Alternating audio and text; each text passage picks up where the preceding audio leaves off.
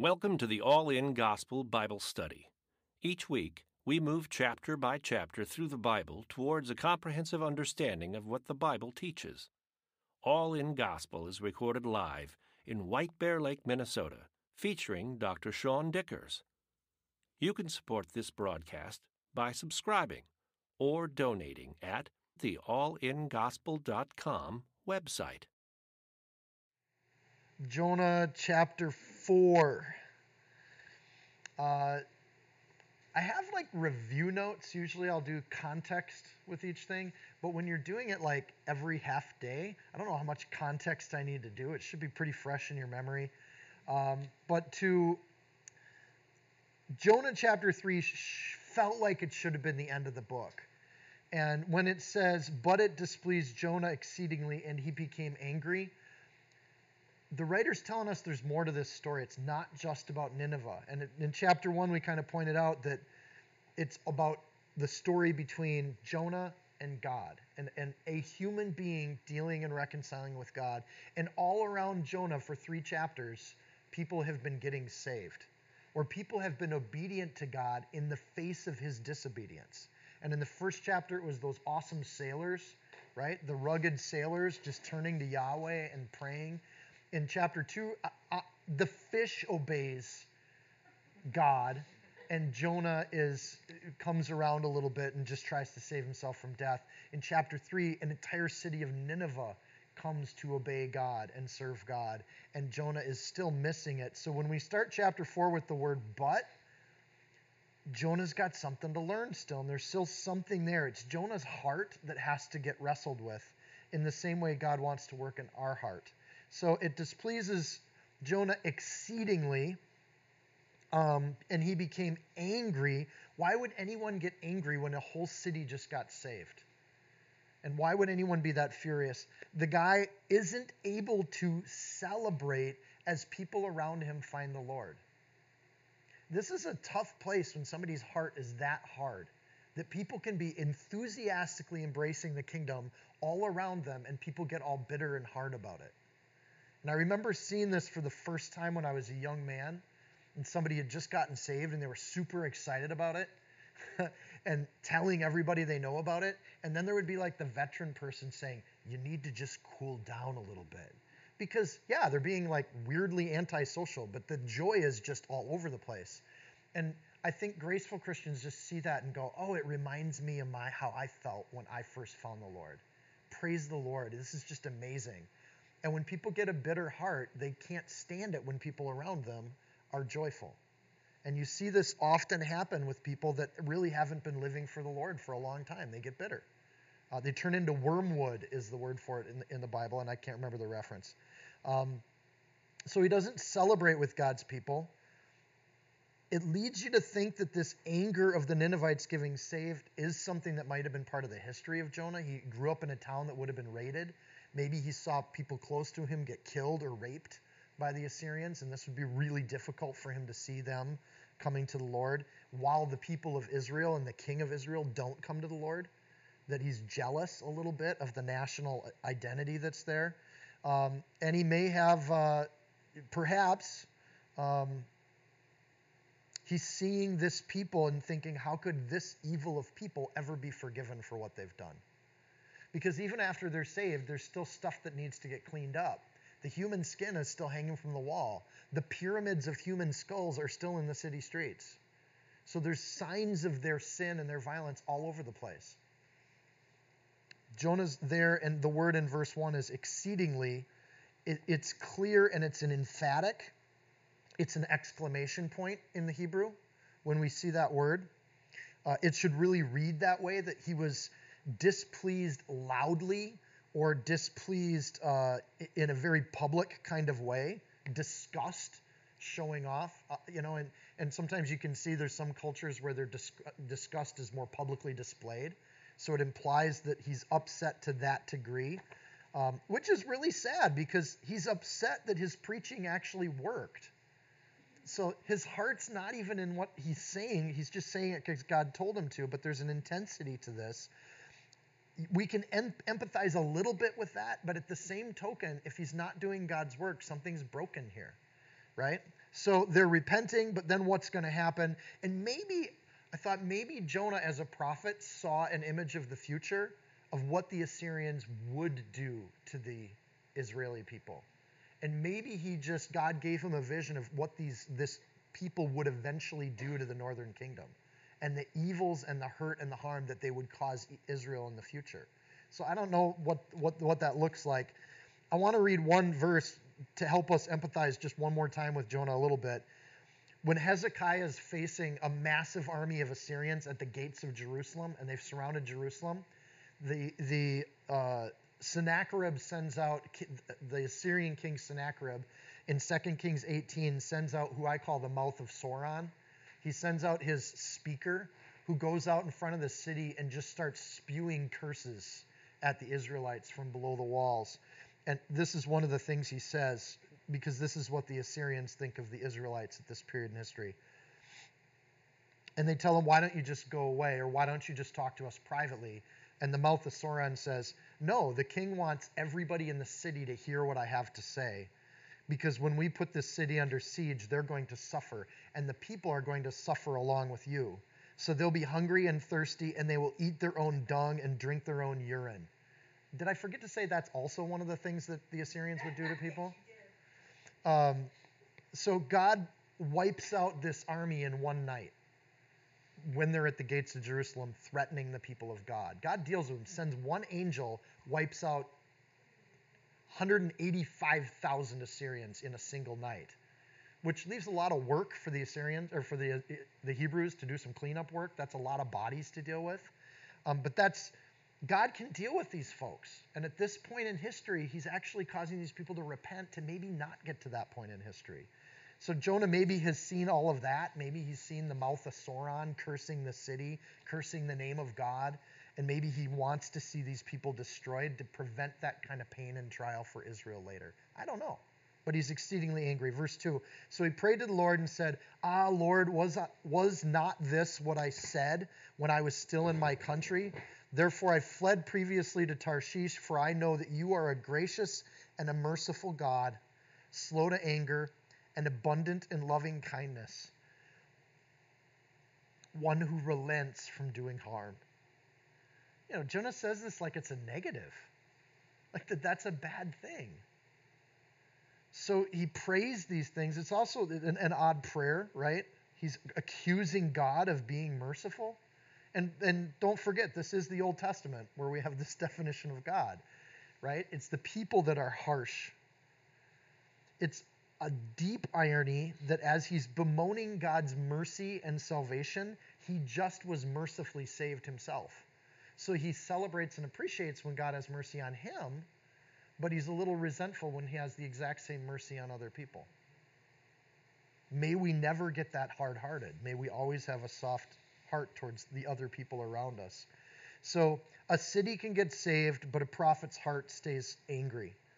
Um, we can believe God's good, but we can still reject a good God. And that's just a, a, a really, again, this is a thick piece of literature, and it's a, as a part of the Bible, the Word of God. This is a warning to us as believers. We're dealing with the believer when it comes to Jonah, that our hearts too can get that hard towards other people. I know that you are gracious, and we get to see the character of God as gracious, as loving, kind, and as merciful. Three definitions of God here. So we can note the story arc of all of Jonah here. The beginning, Jonah leaves Israel for Nineveh, and he ends up in a fish chapter 2, he leaves the fish for Nineveh and arrives on dry land. And in chapter 3, he goes from the dry land to Nineveh and he arrives at a place of bitterness and hard heartedness. So he knows God is gracious. In this chapter, we see that he said that at the very beginning. It's a piece we didn't know at the very beginning. So Jonah didn't write that in chapter 1. But this is part of the discussion he had with God is that he knew God is going to forgive these people and he didn't want to be there for that or be part of that.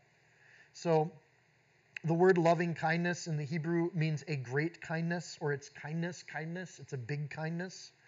Um, when, God, when Jonah knows that much about God, how is he not able to share that?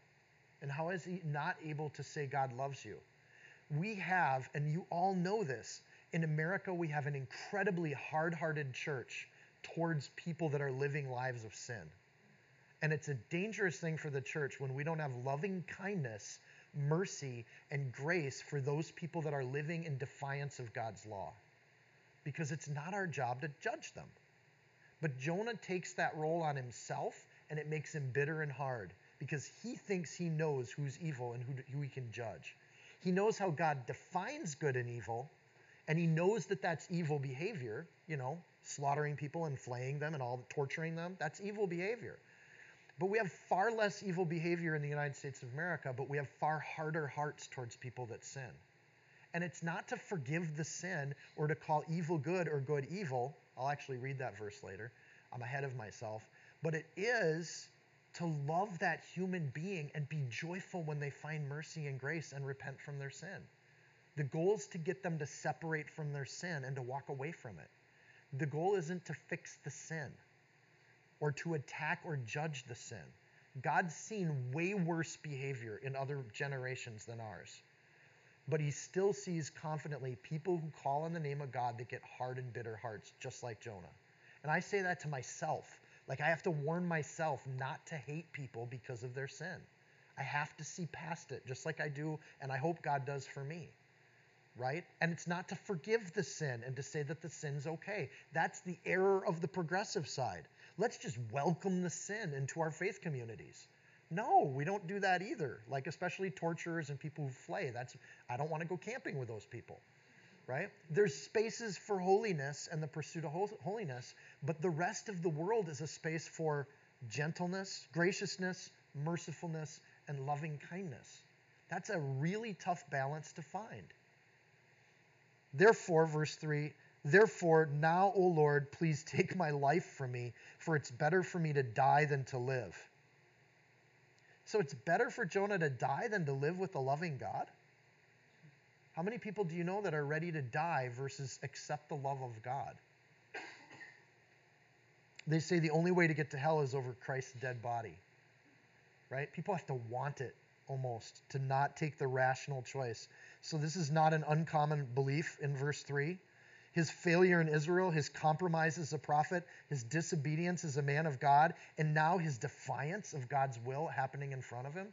He should be in Nineveh celebrating with all the people that are down there celebrating. They were giving sacrifices to God, and some of those sacrifices taste very good, right? That becomes a, a you know, hopefully some of them are peace offerings. It's amazing when people of God do this. And Jonah's not alone. Elijah says almost the same thing when he runs away from Jezebel uh, and, and he's exhausted and he's tired. But with Elijah, he's given everything of himself to try to save the world around him and be a good prophet. And he's just like, I'm done, Lord. I, I'm spent. I'm gone. So he's at the point of wishing for death because he's exhausted himself in the battle. Jonah's wishing for the point of death because he's he doesn't want to see God be merciful to evil people. Anything's better than that. I love the story in Costa Mesa at, at, a, at a church when all the hippies started getting saved. They'd come to church, and the church had brand new carpet. Have I told this story before? Okay, I got at least one no, so you got to hear this story. So they would come in with their bare feet because they're hippies, and they would get the carpet dirty. So the elders of the church and you know a lot of the people are like, we cannot have this. You need to tell these people to sit outside. It's California. We got speakers. They don't have to come into the church and wreck our brand new carpet. How dare they? That week, Chuck Smith went into the church with a few of his buddies and they ripped the brand new carpet out of the church and went down to the baseboards. And everybody came back to church next week and they were upset the carpet was gone. And he goes, But they're not wrecking the carpet anymore. Because the priority is to let the sinner come in and repent and change their ways. We don't need to get them to wear shoes. Oh my goodness, that's not the purpose. So here's Jonah wishing he was dead.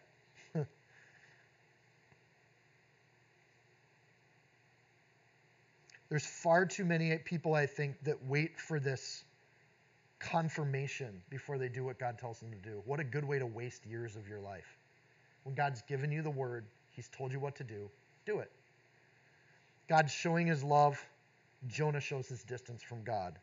So he's a fancy prophet with a sick heart. He's got nice robes and bad breath. He's a whitewashed tomb with corruption on the inside. He's exactly the kind of thing Jesus faced with the Pharisees And Jesus got kind of sick of those people. This is a sign that Jonah should have reconsidered how he reacted to this situation. But Jonah's willing to die on the ship, and he's willing to die here. His heart essentially hasn't changed. He's not willing to do God's will. He'll comply if he has to, but he's not willing to just do what he says. One of the responses Jesus has to the Pharisees when they get upset with him for healing somebody on the Sabbath is he says, God desires mercy, not sacrifice. We've already seen that passage. He's actually kind of frustrated with these Pharisees because they'd rather see evil done than good done. Because he says, is it better to do good on the Sabbath or not? So he does good on the Sabbath and they get frustrated with him. I love that in these first few verses, his original reason for leaving, way back in chapter 1, we get this new layer of insight on Jonah. His original reason for leaving was that he knew God would save these people. So, how does this work?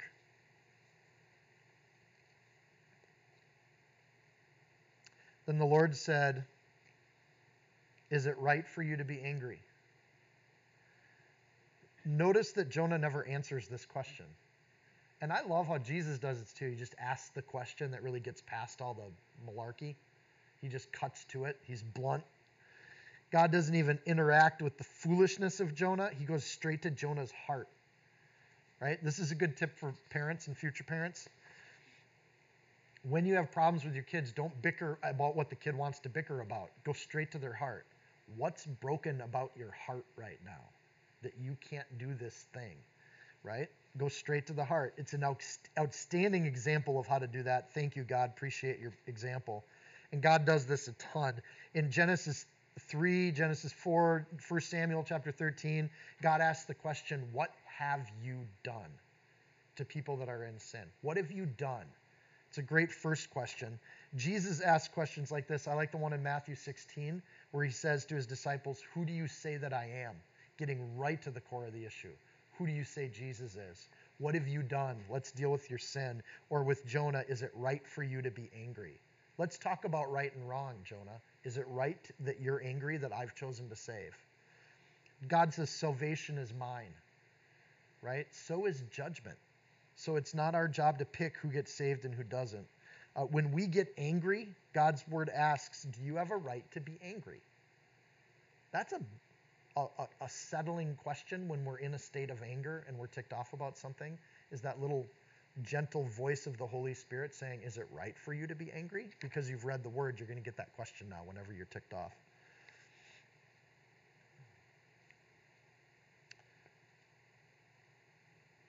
The sentence for verse 4, we have a lot of words in the English. I like these sentences.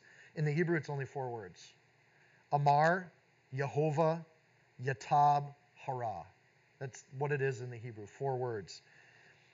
Amar is to speak, Jehovah is the Lord. So then the Lord said is the first two words. Is it right for you to be angry is only two words in the Hebrew. Yatab, hara.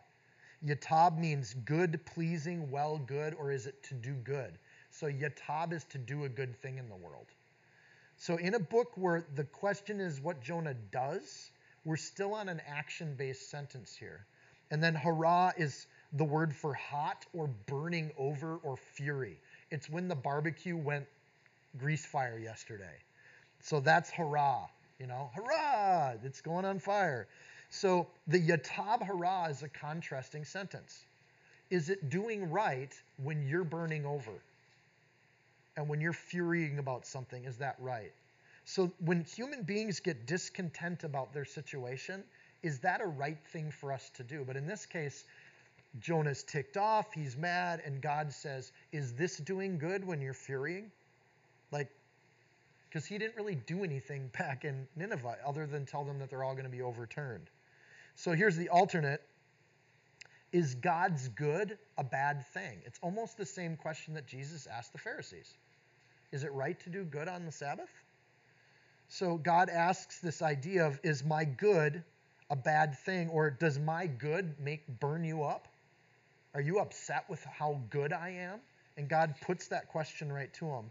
Um, I like the idea that sometimes we rage at God, and He's a big God. We can rage at Him when we're upset. But know that this is kind of the question He throws back at humanity Is my goodness a problem for you? Or do you have issues with how good and gentle I am? Maybe we want people to be more devastated. Maybe we want the opposing viewpoint to be cursed and to feel the pain of God's wrath.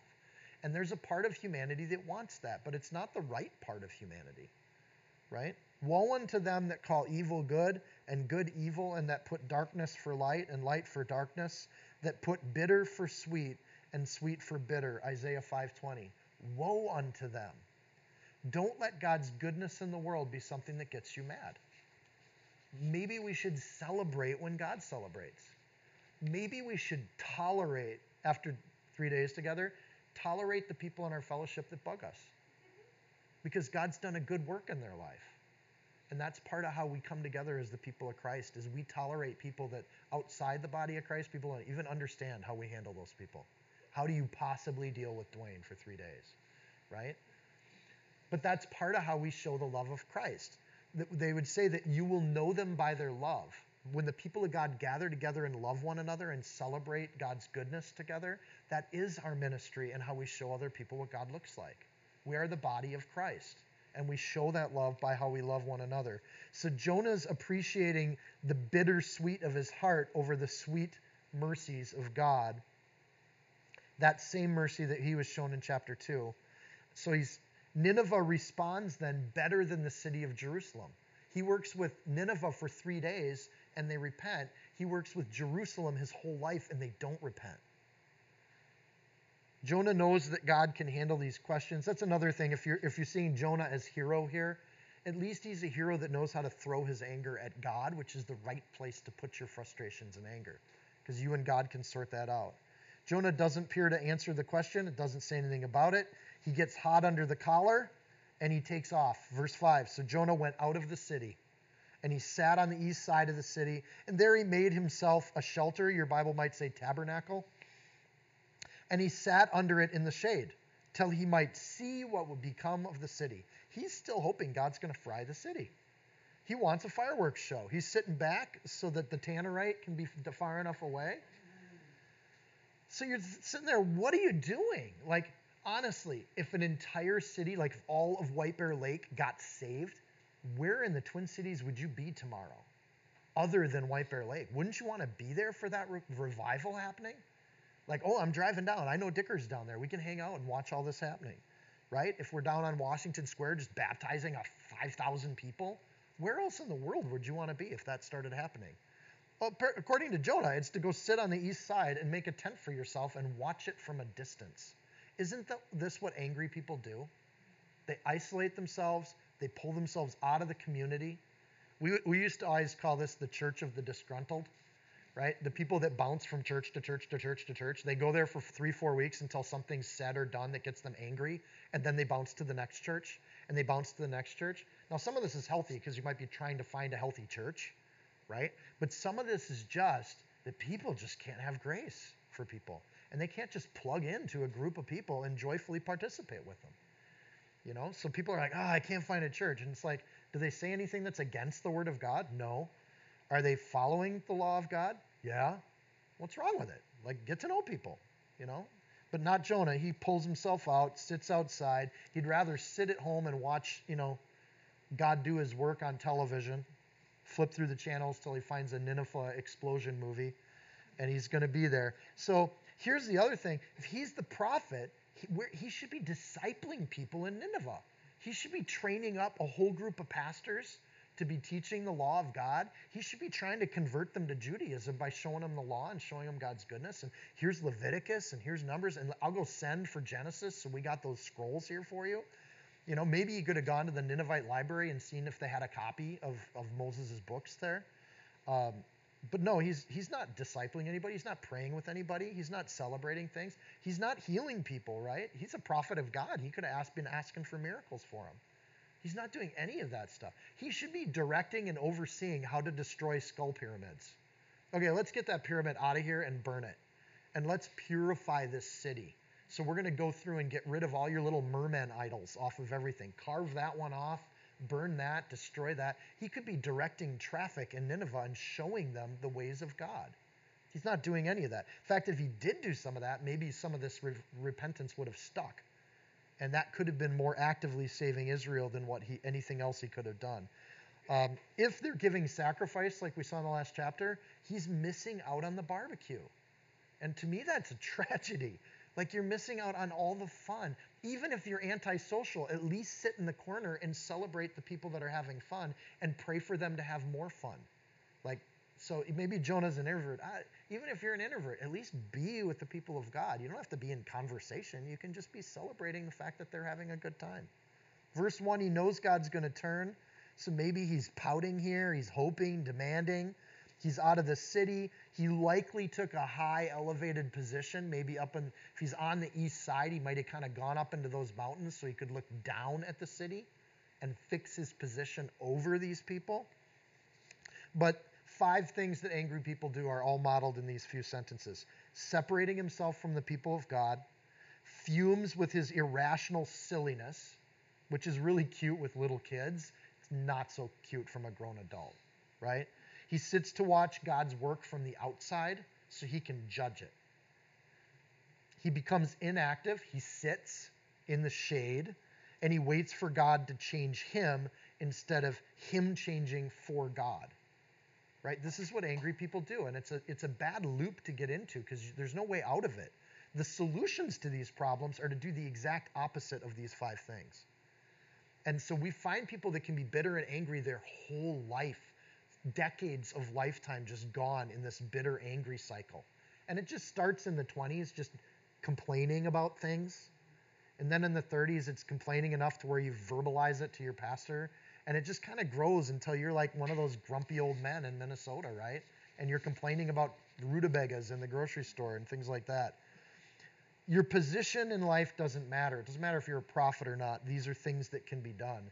Uh, here we see an example of even a prophet getting lost in this anger cycle. And the Lord, verse 6, prepared a plant and made it cover Jonah. Come on, this is so graceful and wonderful of God. Just this blessing on an angry person. He doesn't get it though. Uh, it came up over Jonah that it might be shade for his head to deliver him from his misery. This is where I get the sunburn stuff, by the way, in the last chapters. He had to just be in agony with his bleached skin in the sun. So think of the mercy the just this gentle, sweet, you know, does God does Jonah know if God's talking to him? Come on, a miracle plant growing up behind you to shade your head? Yes, God's talking to you. You can see God in his actions as much as we can read what he says in his word. We can see those gentle graces. So Jonah was very grateful for the plant. but watch out, Jonah. I'm telling you, this is a setup.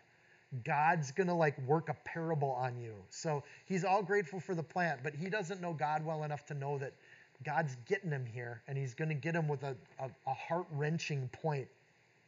So he prepares the plant. It's the same language from uh, chapter 1, verse 17, where he prepares the fish.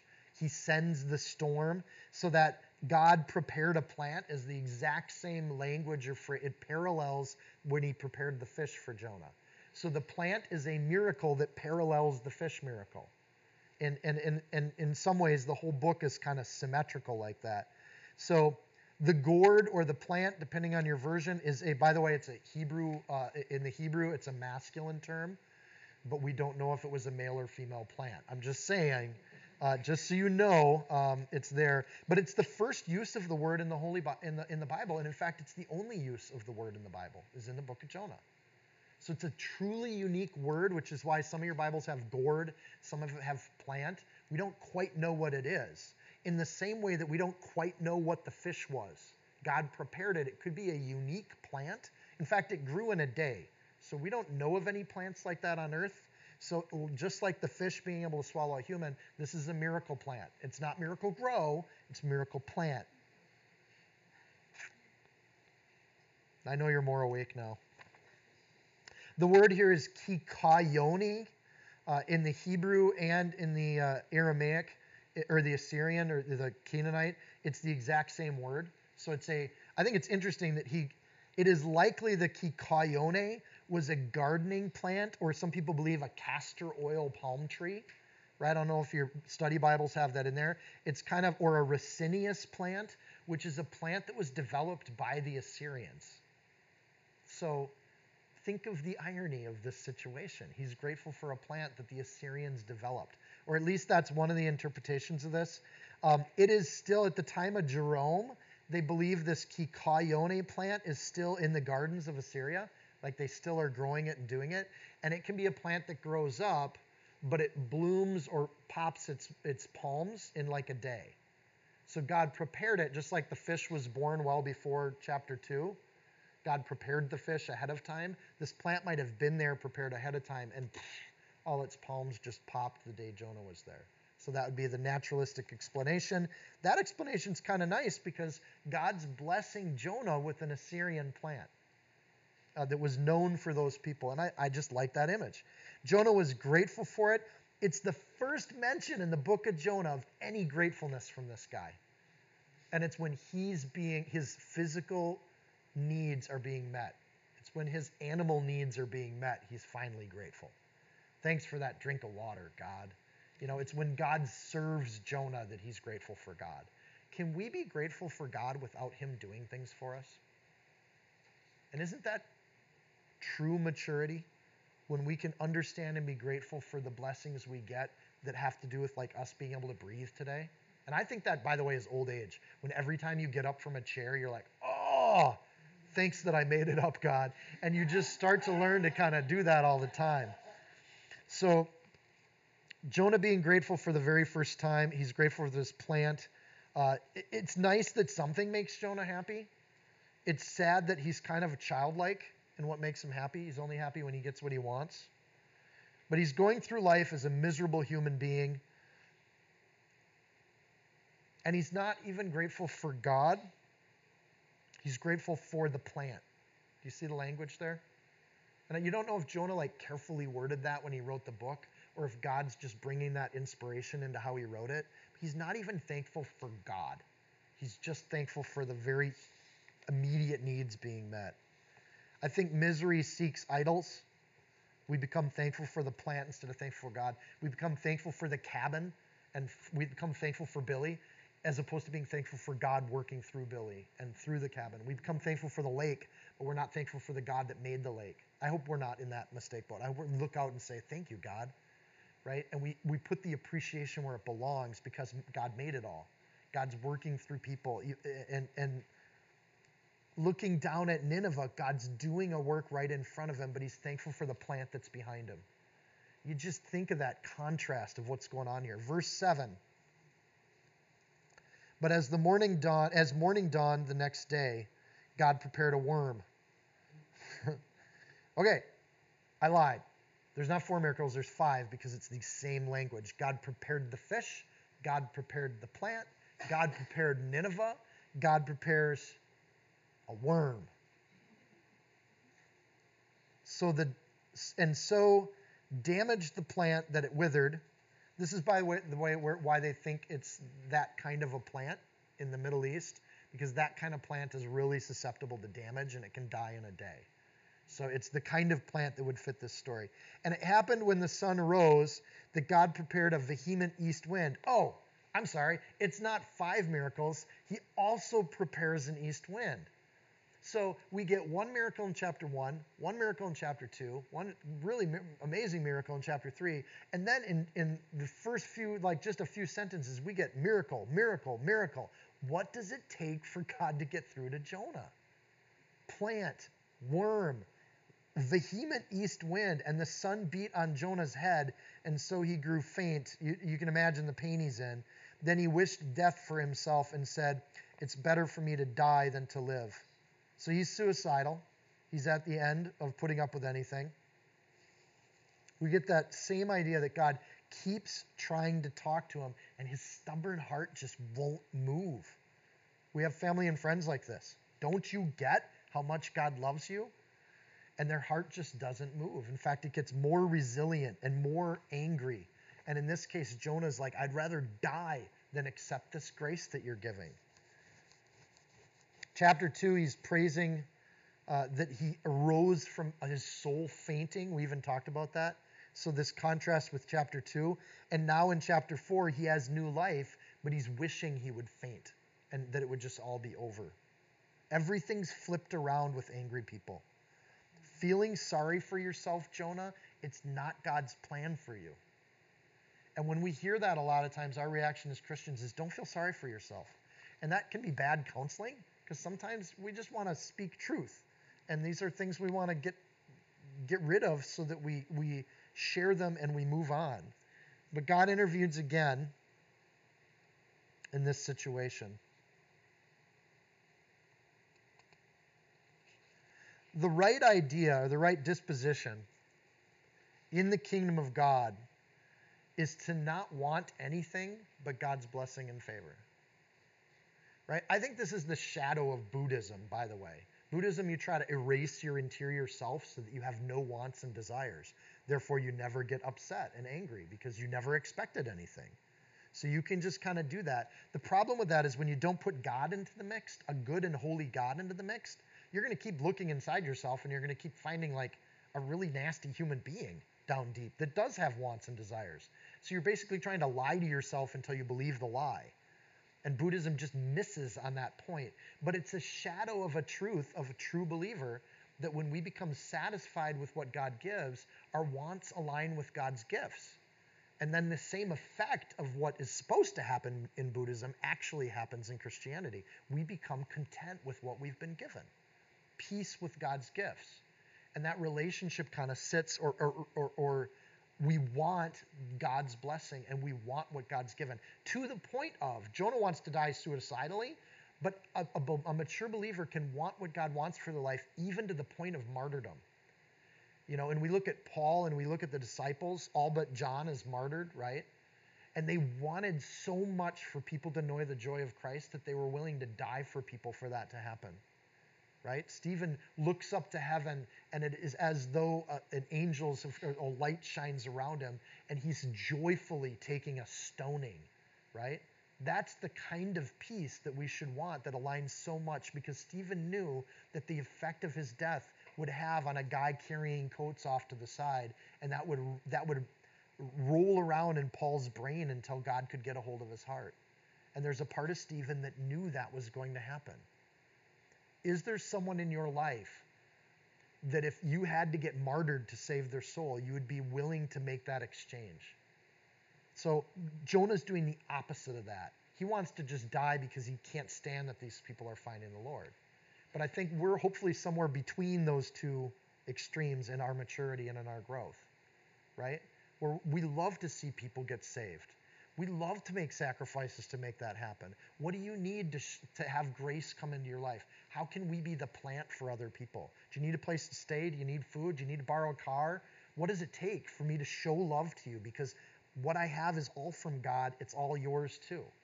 And that generosity, you can see the early disciples just sharing in common what they had, eating meals together. It just doesn't matter. We're not going to keep track of who owes who what because God owns all of it and we give it all away and it's this easy kind of thing. But there's a progression here of how that happens, and Jonah's showing us the bitter end of this other side of it, right? Where everything's selfish.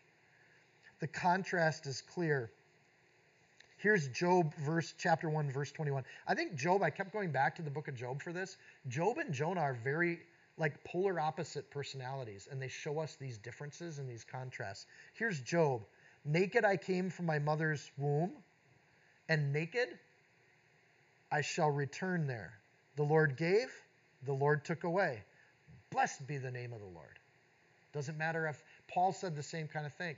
I don't have wants. I can be in a jail cellar. I, have I've, I've experienced fruitfulness. I've experienced hunger. I've experienced thirst. I've experienced a full stomach. I've re- experienced a feast. And I've been in all these different places. And at the end of the day, blessed be the name of the Lord. It's all God. It's all good. He's prepared me for all of it. No matter what, the faith we have is to know that God's in control. What a beautiful thing. What a huge point that Jonah's missing here. When we see God move, we never get je- jealous of him uh, using a brother or sister to bless people. Right? I remember being on the worship team and somebody, you know, the pastor was kind of excited about that we had done some, uh, you know, more rock and roll kind of worship. I'd call it bluegrass, but just more just lively kind of stuff. He was he was all like, "Oh, that's great, that's wonderful." And and I remember saying, I don't know why it came out of my mouth, but I said, "But you know what? If somebody else comes along to the church and they're good at music, I don't know that it's my calling." So if you find somebody that shows up and they've got gifts and talents, you kick me right off that team any day, any time. And he looked at me like it was the weirdest thing to say, and I don't even know why I said it. But it was like, I don't, just so you know, if you get somebody where that is their calling, we should celebrate when God elevates people around us and we see them exercising their spiritual gifts. Instead of being jealous of one another, we praise and worship one another. Not, I'm sorry, we praise and worship God for working through the people around us. That's a little more theologically sound. This is where you all pray for me. Help Seann to not say anything heretical. We love it when God moves amongst the people because we were here to see it. And we just get this penium. He puts it up in our face. He wants to show us his blessing through other people. So when we watch people mature and become satisfied with God's blessing and we see them exercising their gifts for the body, praise the Lord. That's just wonderful.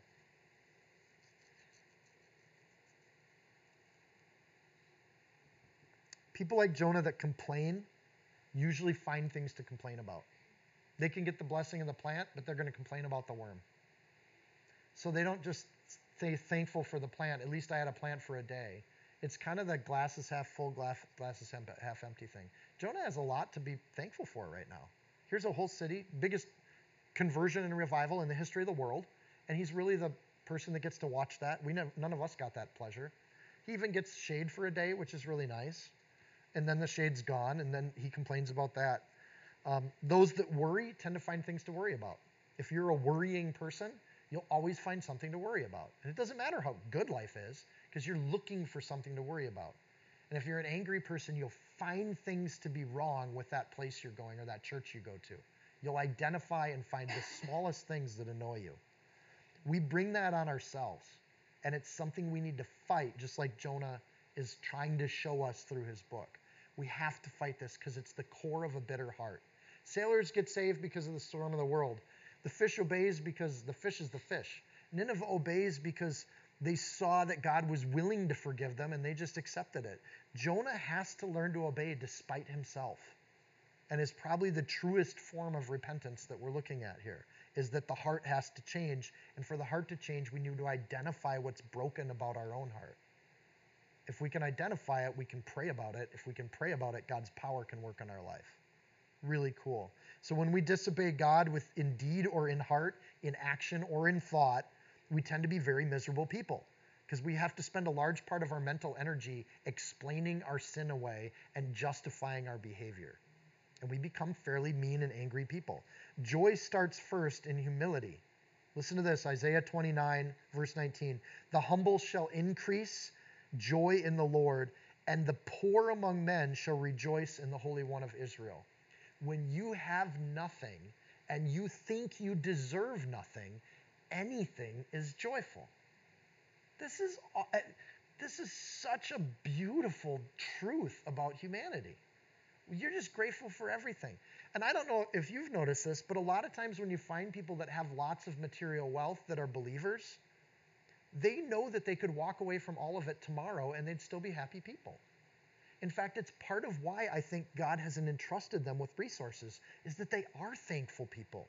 They do respect that of, of other people, and they know they could sell the mansion and move into a, a flat in a second. It, it, it's, it's not the stuff that makes them happy and content. It, the stuff is simply to bless the kingdom. How can I bless people with my stuff?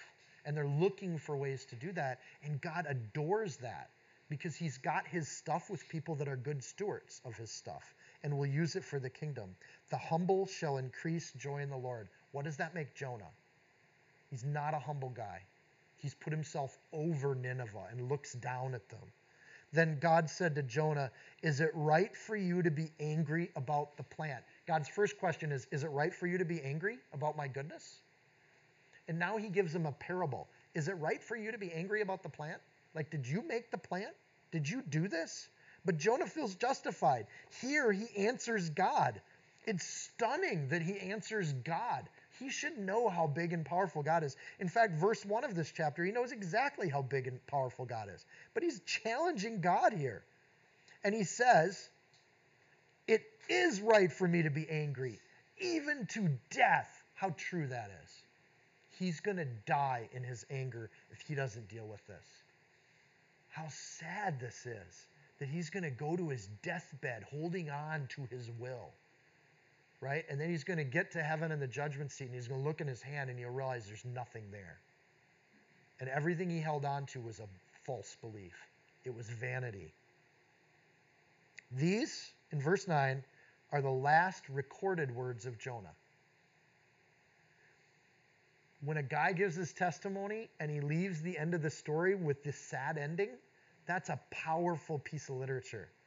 And if it is believed Jonah wrote this, he doesn't want us to think that he that his character figured it out. He leaves us on this thing, showing us that where his heart was at. There is actually a human being that will be angry at God until they die. And this is, I think, where Jonah gets all his power from. He humbly presents himself as a loser. And like I said, Paul does the same thing. Like, I'm don't think I'm that. I'm a sinner. Paul and Barnabas go into a town and they think that this is Zeus and Hermes, and they're calling them gods. And, and they're like, don't call us gods. We're just men. Peter does the same thing when he does a miracle. And they're like, whoa, Peter. And he's like, no, no, no. I did this in the name of Jesus. The humility of the Christian is the beginning of wisdom. And I think when Jonah writes this and shows himself as an absolute angry loser, there's a deep humility in presenting that for all your legacy. What if you get to the end of the life and you think, how do I want people to remember me? Most of us think good things. I'd like people to remember me as a, a generally easygoing, loving guy, a good husband, a nice father, a better grandparent, right? Like I'd like to be remembered like that, but Jonah's like, no, at the end of the day, I wasted almost I want to be remembered as this guy. I want to be remembered at the guy that was so angry that it, it, it nearly destroyed my life. So I, I don't know. The humility of Jonah is not in the text, but it is definitely in the book, if that makes sense, right? So the last words he said are, are these. Anger, I think, because we see scenes where Jesus gets angry, and I want to just deal with the angry topic. Because in this situation, this is bad anger. The situation with Jesus was good anger. So how do we define between good anger, righteous anger, and and bad anger? And I would say that the opposite of righteous is self-righteous. When somebody decides for themselves what right is, right? So when Jesus is angry, it's he's angry for righteousness because people are defying the law of God in front of his face and in front of the temple, not a place where you should do it. Right? When we see pastors abuse people or fall from grace, we should be angry at them. It is okay to think, how dare you hold up the name of Christ and then defile it like you did? Bad, right? And and I and if we, if they had anybody in their life to hold them accountable, they would have had a, a brother or a sister saying that a long time before they hurt the church. Bad you, stop that. And that's a good righteous anger, right? And we go to bed sleeping easy with that kind of anger because we did the right thing. But Jonah's got a self righteous anger. He's angry, and it is right for me to be angry even into death. He's telling God what's right. And that is a self righteous anger. 99% of anger in the world is self righteous anger. Righteous anger is very rare. So, usually when we get angry, it's because we think we're right and we deserve something. And that's a dangerous kind of anger. And we're not supposed to go to sleep on that anger, right? The Bible says, do not go to sleep on your anger. Deal with it. Or like Danny and her roommates, we're going to talk this out. And they Alyssa blocks people in the room until they have a conversation. right? Don't go to sleep on that anger. It will mess with your head. Psychologically, you will embrace it and you will harden towards it, and it will become your personality and your disposition. So let go of yourself and let go of your right to that anger and release it and tell people what they've done that's against the law of God or deal with it and fix your own heart. So that thought that we deserve more can be a deceptive thing. My papers are sticking. God gives everything and God takes away everything. It's all from God. Even Assyrian plants are from God. So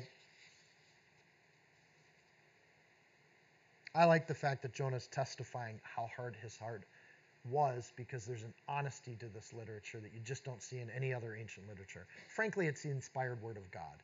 And God's showing us something here. Verse 10 But the Lord. So finally, we get a but God, Steph. There it is. But the Lord said, You've had pity on the plant for which you did not labor, nor did you make it grow, which came up in a night and perished in a night. God's saying, I did a miracle for you, Jonah. I did a wonder for you. Verse 11, and should I not pity Nineveh, the great city? So, first, Nineveh is a wicked city, then, Nineveh is a large city, and now the, the intonation of great is that it is a magnificent group of people.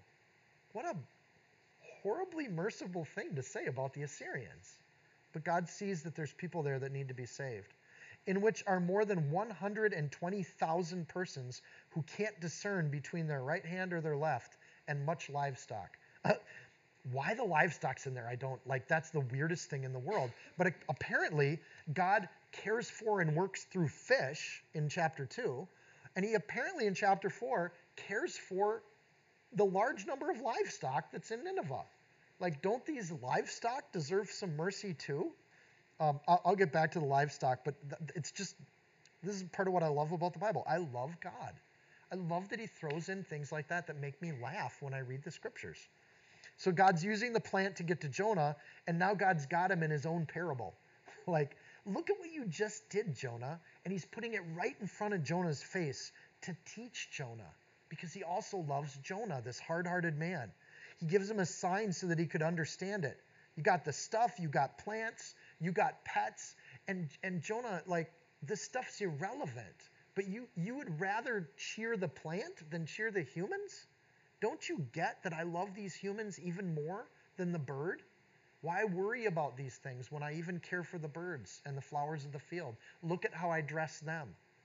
Don't you think I care about humans more than that? So people matter. People are going to go to heaven or hell. And Jonah, you've got a job to do.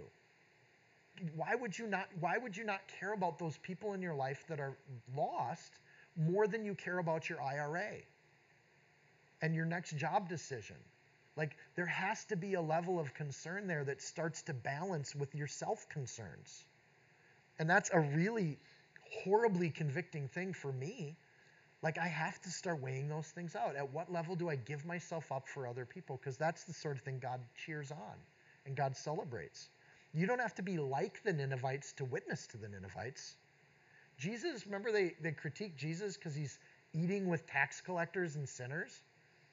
Jesus models this for us. We don't have to be sinners to hang out with sinners. Right? On the other hand, I don't think we think we send our five year olds into that mix either. Like that's not their job as children. But as grown adults, we should be engaging with and connecting with these people. So I love how he just says, Should I not pity Nineveh, that great city, which are more than 120,000? God's saying, Look at how many people are there, Jonah, that I love. I made these people. Don't you have any care for them? You'd rather just be sad about your plant? God loves the Ninevites and we obey God.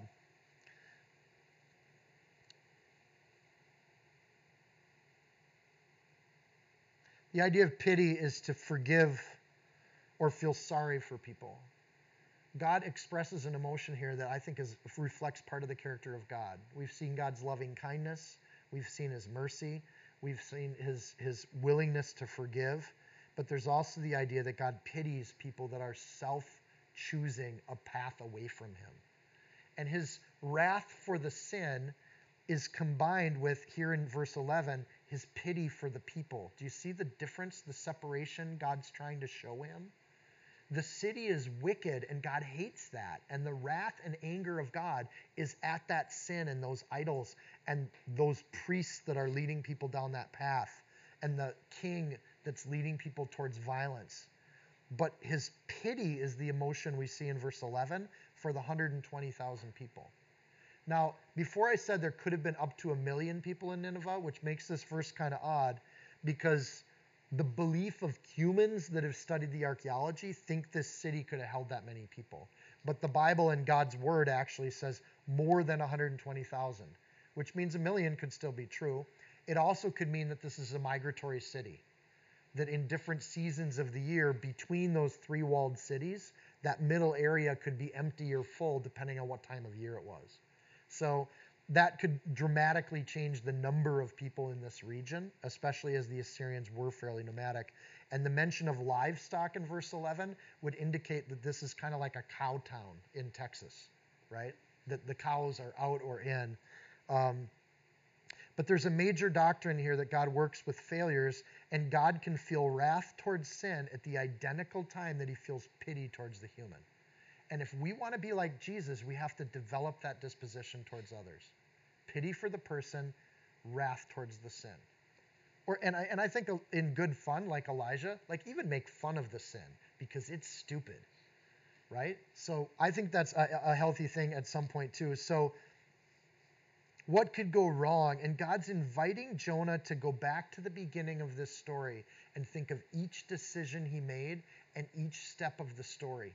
I just love that because the Lord's saying, You had pity on the plant for which you've not labored, nor you made it grow, which came up at night and perished in a night. And he's pointing out the contrast between the plant and the people, and he's inviting them to rethink everything that he's done. I think that's exactly what happens after the fourth chapter. Jonah sits and reflects and retraces his steps and starts taking notes, and the book of Jonah starts to form and he starts to realize how his digression from prophet of the king to idiot under plant, how that cycle happens and how he got there. So he starts over, he looks at each step. The book of Jonah starts to form in Jonah's heart. And out of his heart comes a plant which is going to bless millions of people throughout history in the form of this book. It starts with his humility, and he lets God finish the story. That's really cool. He doesn't get the last word. And how many humans need to get the last word, right? But he doesn't. He just leaves the last word to God. So the story will stand for all of human history and eternity because Jonah listens in the end. And he doesn't record the final conversion because, and I like this, I think it's between him and God. It's really nobody's business right? That sweetness, that intimacy that he finds with God, he's going to put out and just tell the story of his bitterness and leave the rest of us to answer these questions God's asking Jonah. So, it says in this last verse, who cannot discern between their right hand and their left? Part of God's pity for people that are living as sin is that they can't even think. Right? I think it's funny. I'll talk to my dad, and he'll be like frustrated with like extreme left liberal people, right? And we have in our family people that are kind of traditional liberals, and we have dialogues with them. But there's something with kind of the extreme left that there's no conversation to be had, right? So he'll rage against that sort of thing. And it's like, Dad, don't you get it? Reason doesn't work with unreasonable people, right? Or as Winston Churchill used to say, you can't negotiate with a tiger when it's got you firmly in its jaws. There's no negotiation there. When the upper hand is had, you're not going to dialogue with people about things, right? Get ready to be eaten. So part of God's pity is bec- not because they are so strong and mighty and powerful and inspire awe and fear in everyone around them. Fear me. It's not that's not what God looks at. He looks at how simple minded they are, how weak they really are, how underneath all that bravado and strength, there's nothing. It's like the schoolyard bully. When you finally stand up to him, there's just nothing underneath. It's like an air balloon that you pop with a pin. God sees the air on the inside and feels sorry for that person. He doesn't see the puffed upness around them. And look at how Nineveh just popped right? One guy walks into town like a pin and speaks that God is looking at your deeds and he's going to overturn you as a city and poof, it all just goes away. Just like standing up to the bully. So God shows them the way to do it by working through their hearts. The idea of you don't know your right hand from the left is a Hebrew phrase for you can't make moral judgments. You just can't think clearly. You don't know what's right and what's wrong. So not knowing your right hand from the left is kind of like that. We see something like that in the New Testament where it says, don't let your right hand know what your left is doing when you give to the temple, right? But that's a person who can discern between their right and their left. and they know they make those moral judgments. When you're dealing with somebody that's not living and loving God, they can't discern or make moral judgments. Rational argument doesn't work because they can just change the rules with whatever they want. So it ends then with a question Doesn't God have the right to choose who he loves? Doesn't he have that right? Jonah, the writer, then, is, I think, smitten with this question. It is the question that changes his heart. And the saved person in chapter 4 is Jonah. And we don't see his repentance. We've seen it modeled by the king of Nineveh. We've seen it modeled by Jonah's prayer in chapter 2, and we've seen the sailors do it. Chapter 4, we don't see the salvation, it's left alone. But he figures it out as the implied ending to this story. When God asks this question, Don't I have the right? The implied answer is that Jonah says, Yes, you do have that right. And the way he answers that question is through his actions. He writes this book and he puts it down in writing. So uh, Jonah gets schooled. Uh, he is then well trained by the king and by the whale. and, um, and we get this idea that, like Jonah, uh, starts to understand that 120,000 people are very important and much livestock. The barbecue is important too, Jonah. Don't you realize how much you're missing? Don't you get it? Uh, I don't want to destroy that much future barbecue. Like if I just burnt the earth, then think of what I'm taking away from humanity, Jonah. Like that's a lot of livestock. And, and God works to build that brisket for people. And I, I do praise God through eating. You guys laugh at me, but like I'm serious. Like, how do you not eat the bacon this morning and say, Praise the Lord? Like, I just love that idea. So they're so lost that they can't tell the difference between themselves and the cows, is another way to 120,000 people and livestock. And they don't even know the difference because they can't tell their right hand from the left. God loves his whole creation. God also loves the cows. And he loves the puppies. And he loves the dragonflies. And he made it all. And he loves them all. Um, so God loves his creation. God isn't willing to just randomly destroy things humans, animals, cities. It's particular. This is an important aspect of God that applies to the book of Joshua too. When we're reading them conquering the, the Holy Land, God is very intentional. He doesn't just randomly destroy cities. He doesn't just randomly burn a city to the ground. There has to be something there that's part of God's plan where that's essential for that to happen. Because he doesn't do it with Nineveh, but he does do it with cities in the promised land that he needs to get rid of that idol worship. So God's very humble and merciful and, and, and, and there. So, major themes in this book, just to kind of summarize the book, major themes here.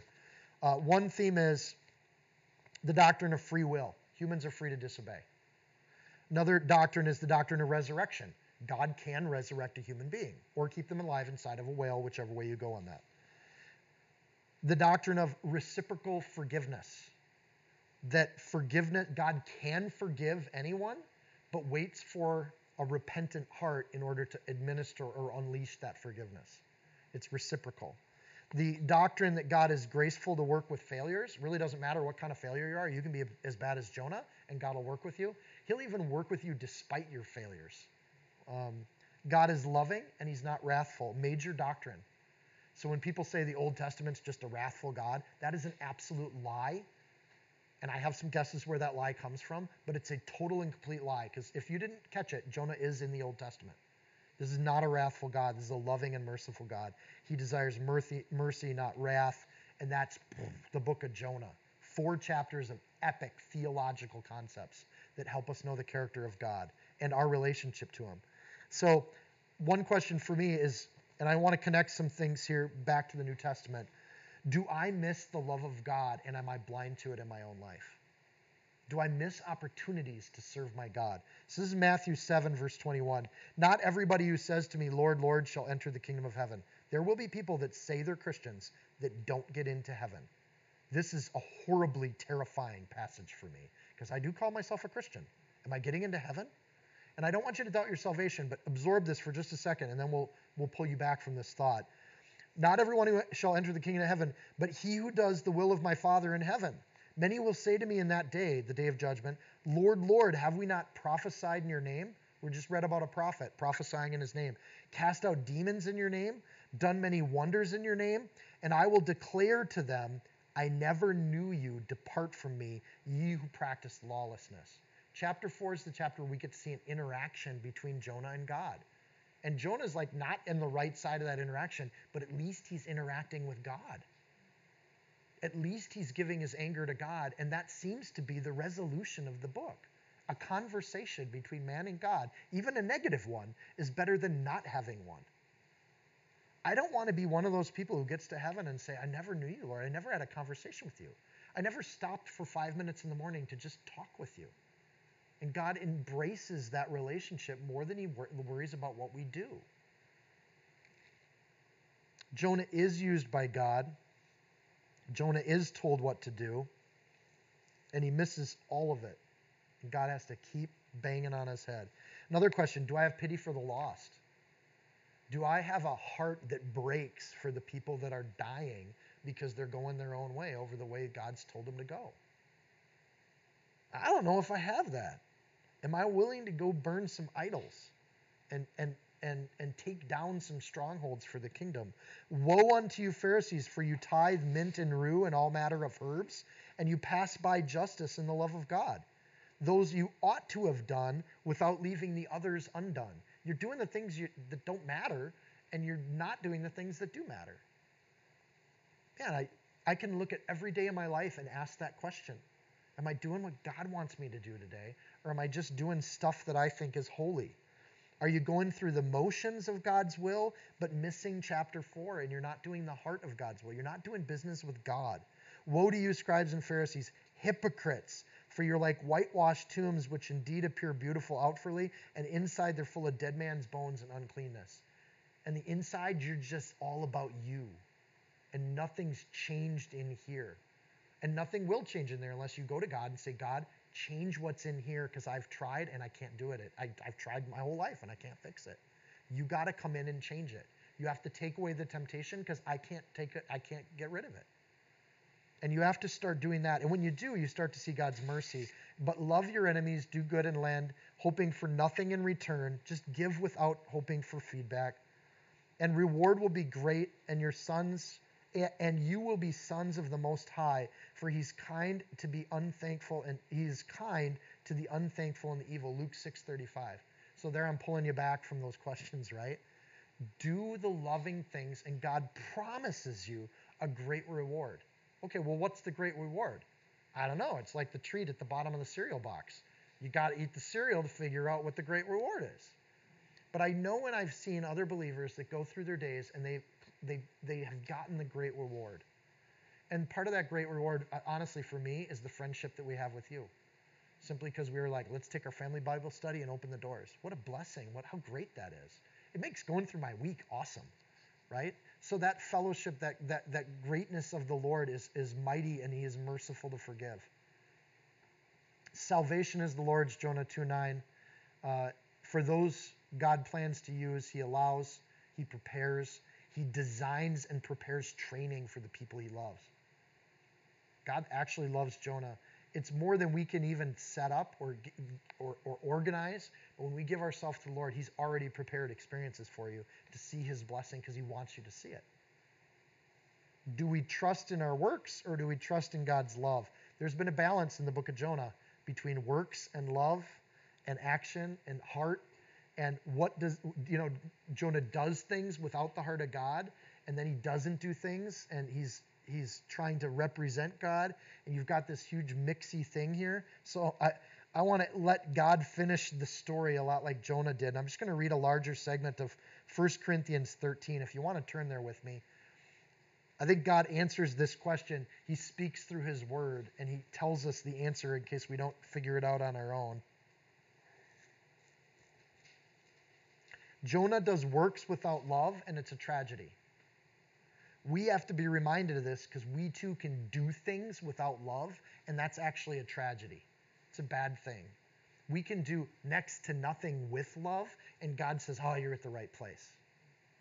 So it's not about what we do. It's never about what we do. So listen to what it says. 1 Corinthians chapter 13. I'm going to start right at the top of the chapter.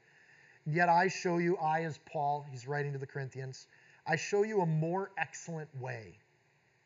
Though I speak with the tongues of men and angels, but I don't have love, I've become a sounding brass or a clanging cymbal. And though I have the gift of prophecy, like Jonah, and understand all mysteries and all knowledge, like Grant, and though I have all faith, like Steph, that I could move mountains, but I don't have love, I'm nothing. And though I bestow all my goods to feed the poor, and though I give my body to be burned, if I don't have love, it profits me nothing.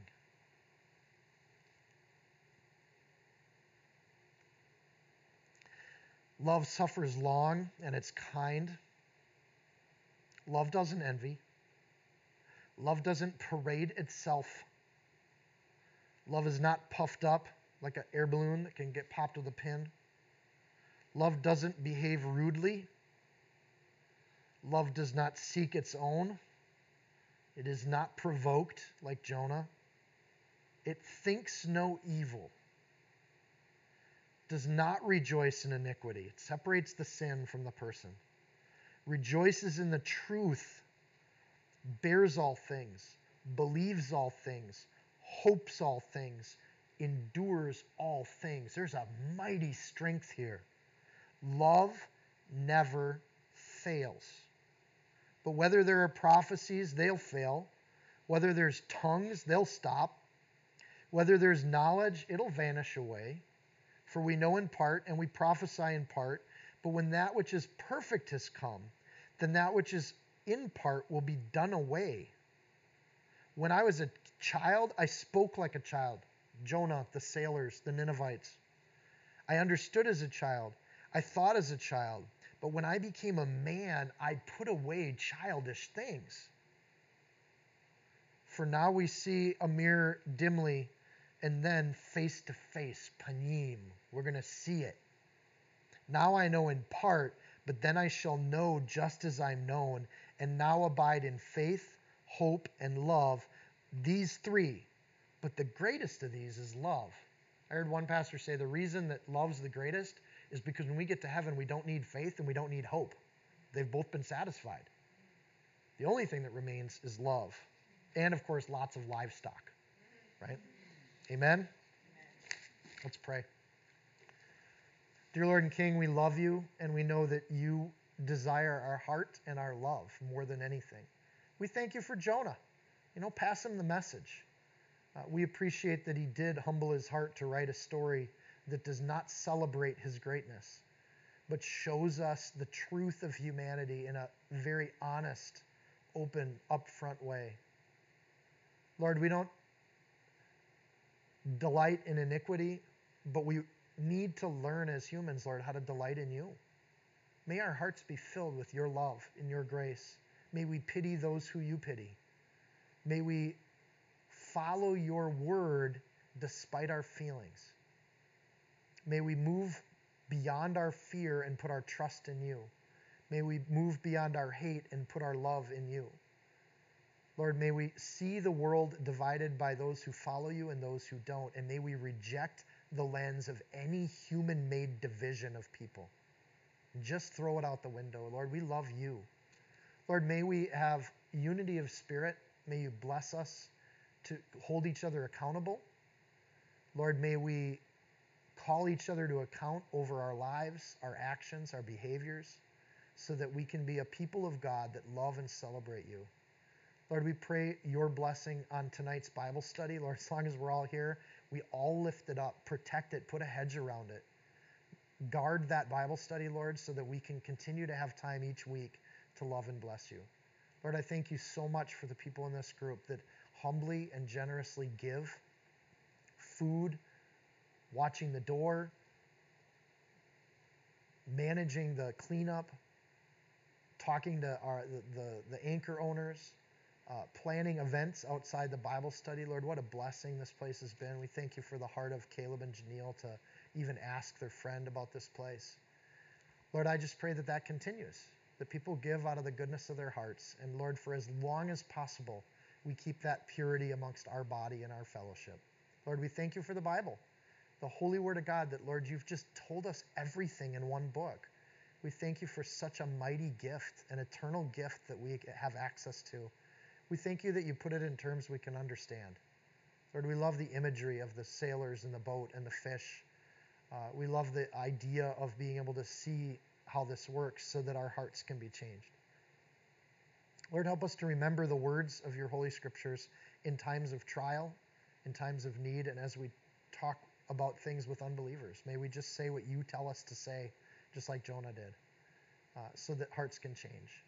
Lord, we continue to lift up our family and our friends and those people you've put in our life that we can have a boldness to share our love and our grace and our joy with other people.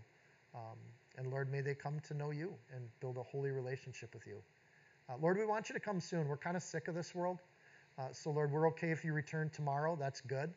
Um, and Lord, if there's anything we can do to be your servants on this earth as you delay your return, uh, make that really clear. May your voice just be uh, loud and clear through your word, through our, the Holy Spirit in our lives, um, and even, Lord, voices from you yourself when you need to turn a stubborn heart.